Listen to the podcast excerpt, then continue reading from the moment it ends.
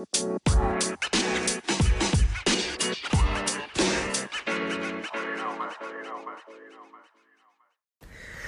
afternoon. It's Chester Franklin here, and it's another Chester Franklin Friday on Fork and Socket Podcast. And this is episode 28. And no, I haven't thought of a title yet. But that's not what's important. What's important is this episode, I actually want to start off with a message of positivity before I get into my comedy. I hate the term more money, more problems. Because it's not always about the money when it comes to problems. When you make any teeny tiny step, as small as it may be, to better yourself, there's going to be haters. But that shouldn't shake you or stop you. You may or may not have noticed that uh, last week I didn't come out with an episode. And that was because I have more problems because I've been making more progress. My wife and I, we recently bought a home. Last July or July 2020, you know, I started this podcast that caused more problems. And what it resulted in was adversaries trying to kind of, for lack of a better term, sue me for between seven thousand and thirty thousand dollars in court fee in uh, in lawyer fees. It got denied. They tried to take my daughter away. That got denied. They wrote statements on me, and I'm talking about not just any old adversaries. I'm saying about seven adversaries and one of them was blood related. One of them is 50% of Chester Franklin. I'm not going to tell you if it was the sperm of Chester Franklin or the egg of, uh, of Chester Franklin. I'm not going to tell you which parent it was. But can you believe it? And so I had to, on my own, battle to be able to move into my home through the court system. I had to be, battle to be able to take my child with me through the court system.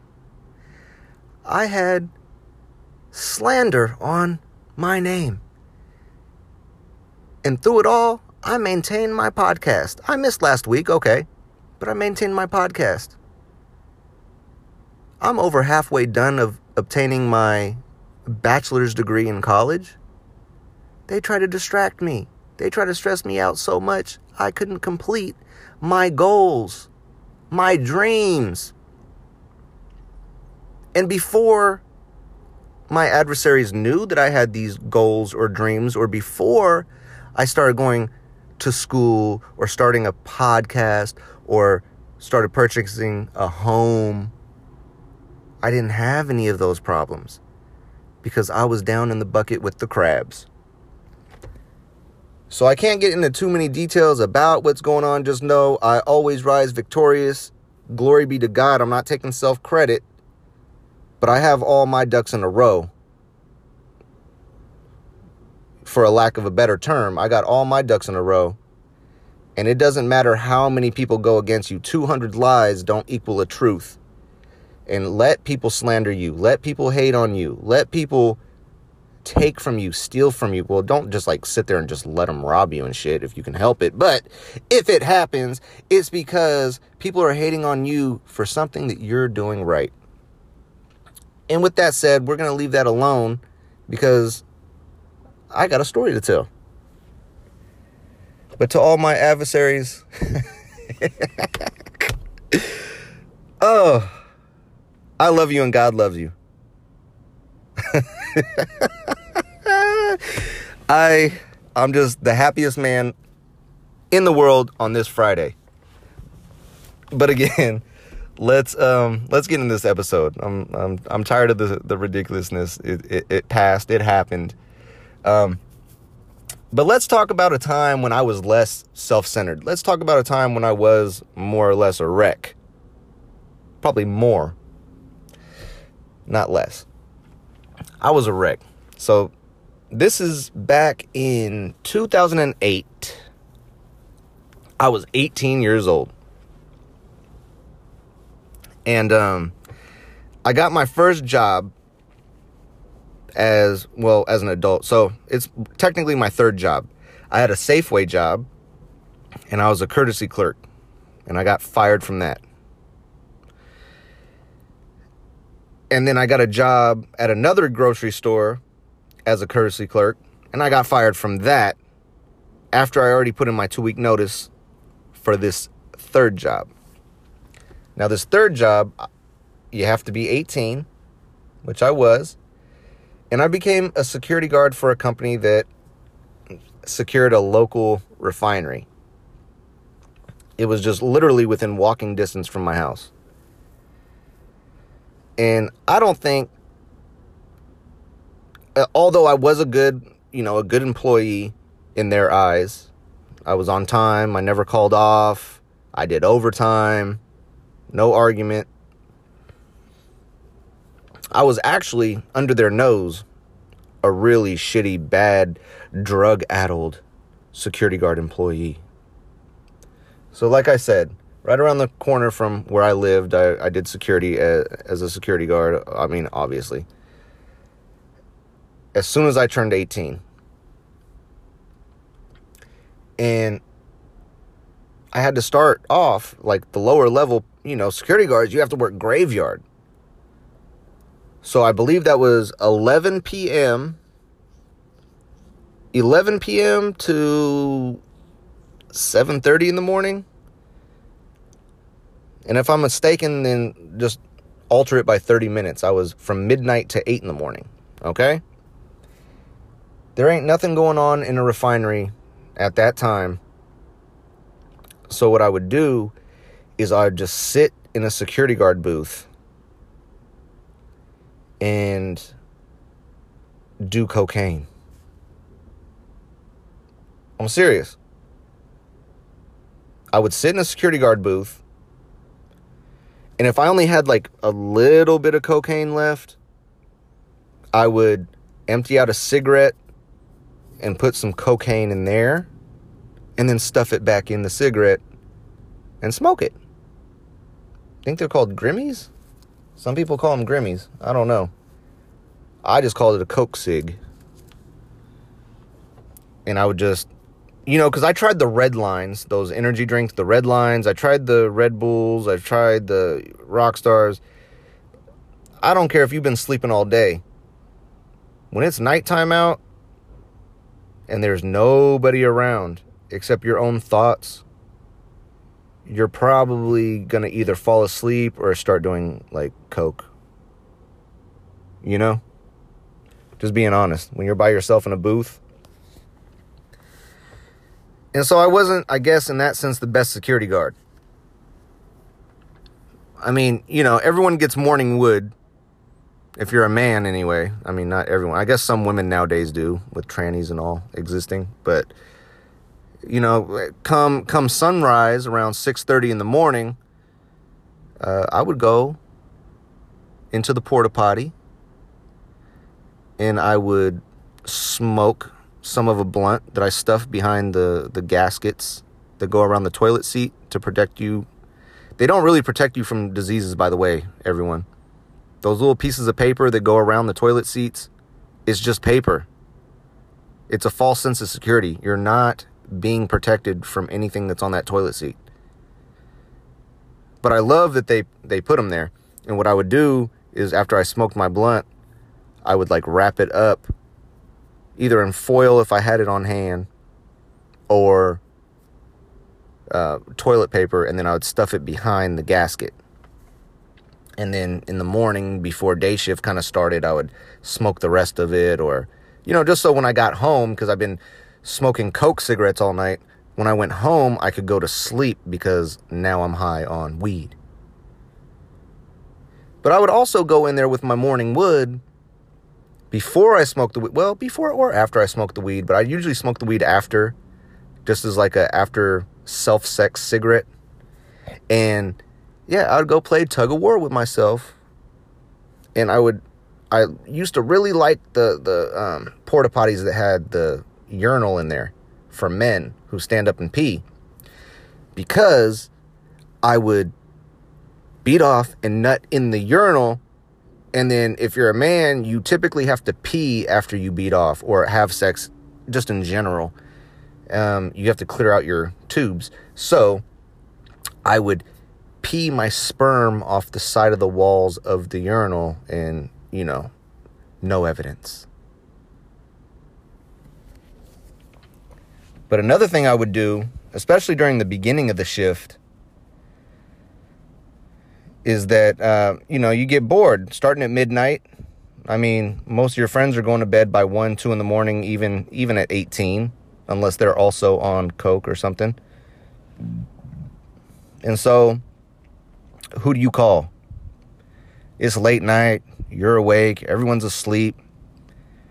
Or they're at a party, wrapping it up. They're probably, uh, you know, running a train on some drunk or drug addled bitch, you know, and you're not. You are in, like for me, like sometimes in a security truck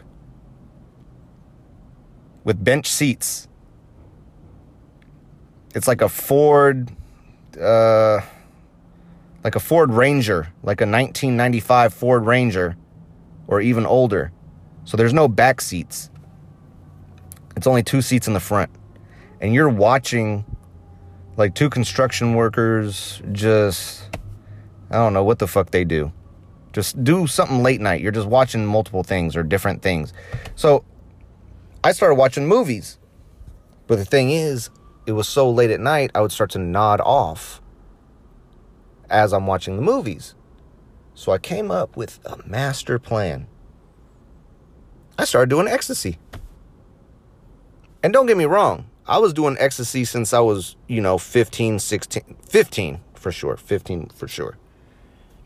So at 18, I'm popping I'm popping ecstasy and I'm watching Grandma's Boy and Fear and Loathing in Las Vegas. And I'm just having a blast. And then when that wears off, I have another one of those cocaine cigarettes. And then when my shift's almost over, I jack off and smoke a little bit of weed. And maybe a sip of, you know, some promethazine syrup, you know what I'm saying? You know what I'm talking about? But I always made sure that refinery was safe.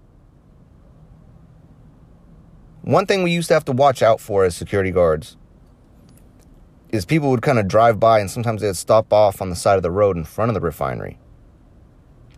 And uh, they would start taking pictures. Oh, hell no. I'd I'd jump out of that that truck or that booth all like irritated because like I'm mixing uppers with downers. You know, and like maybe they interrupted my, you know, interrupted my climax.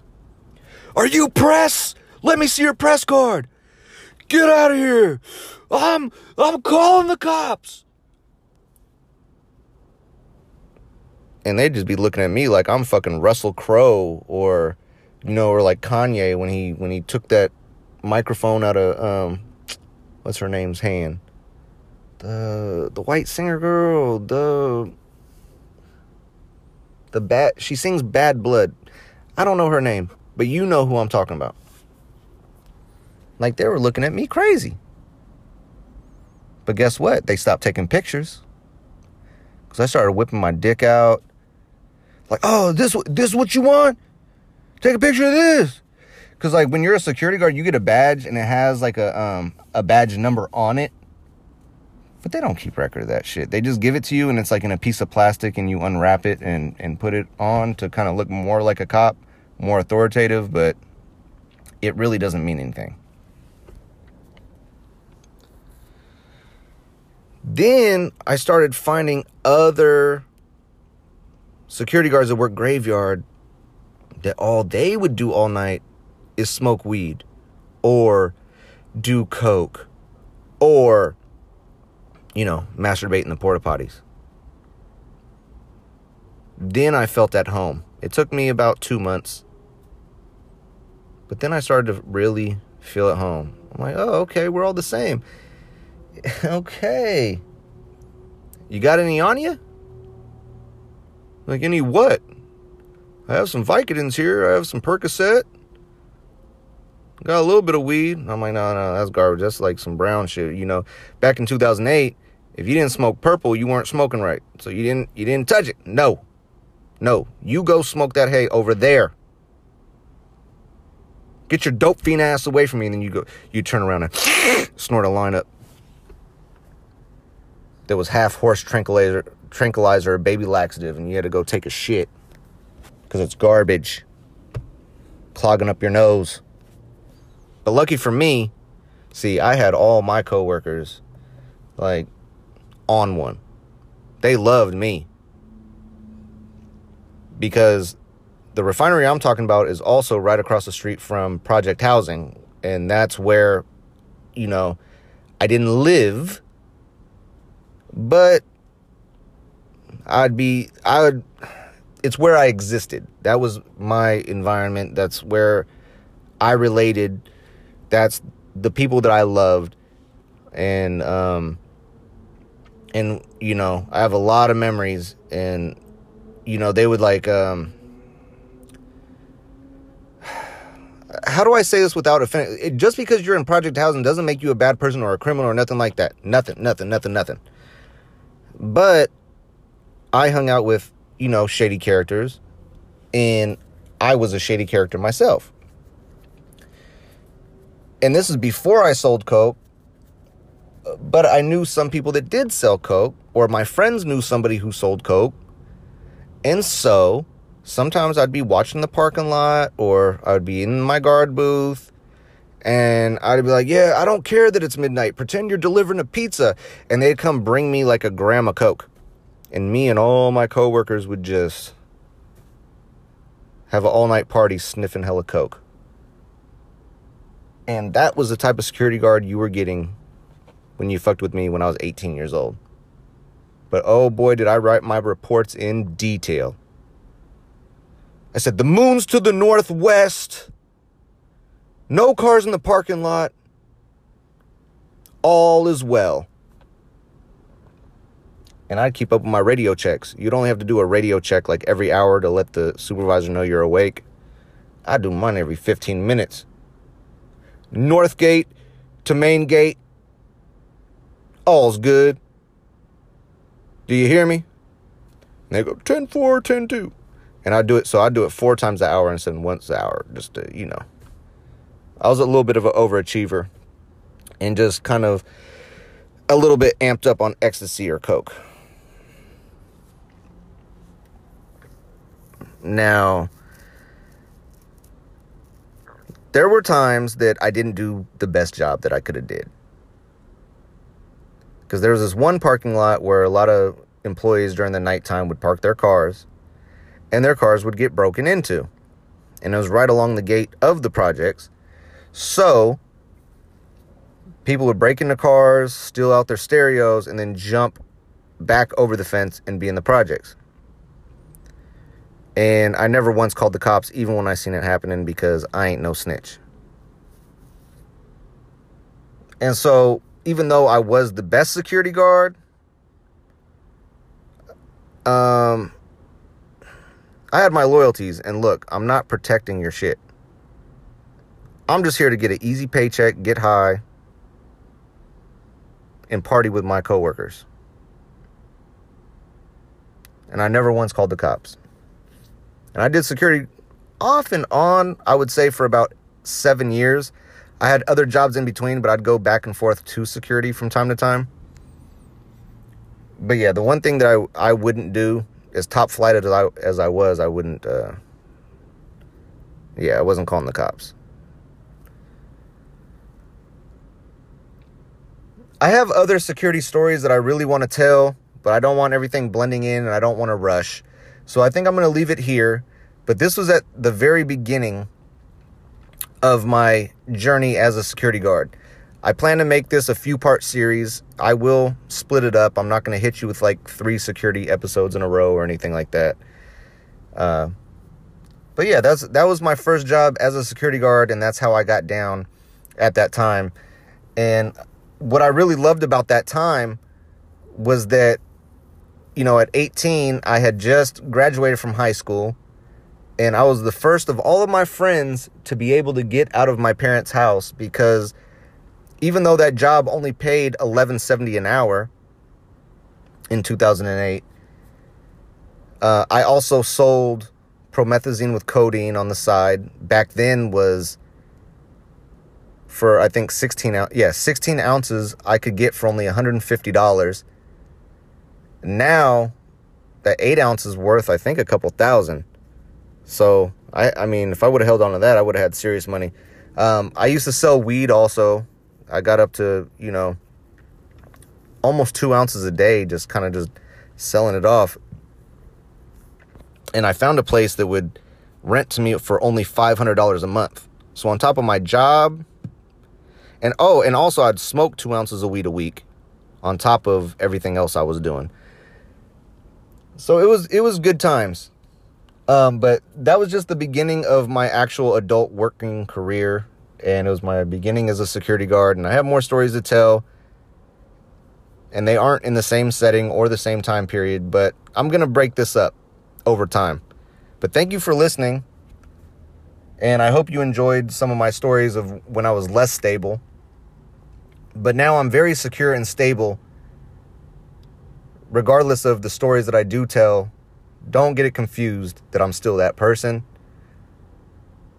Because other people really tried to slander my name like I am still that person or hope that I still was that person.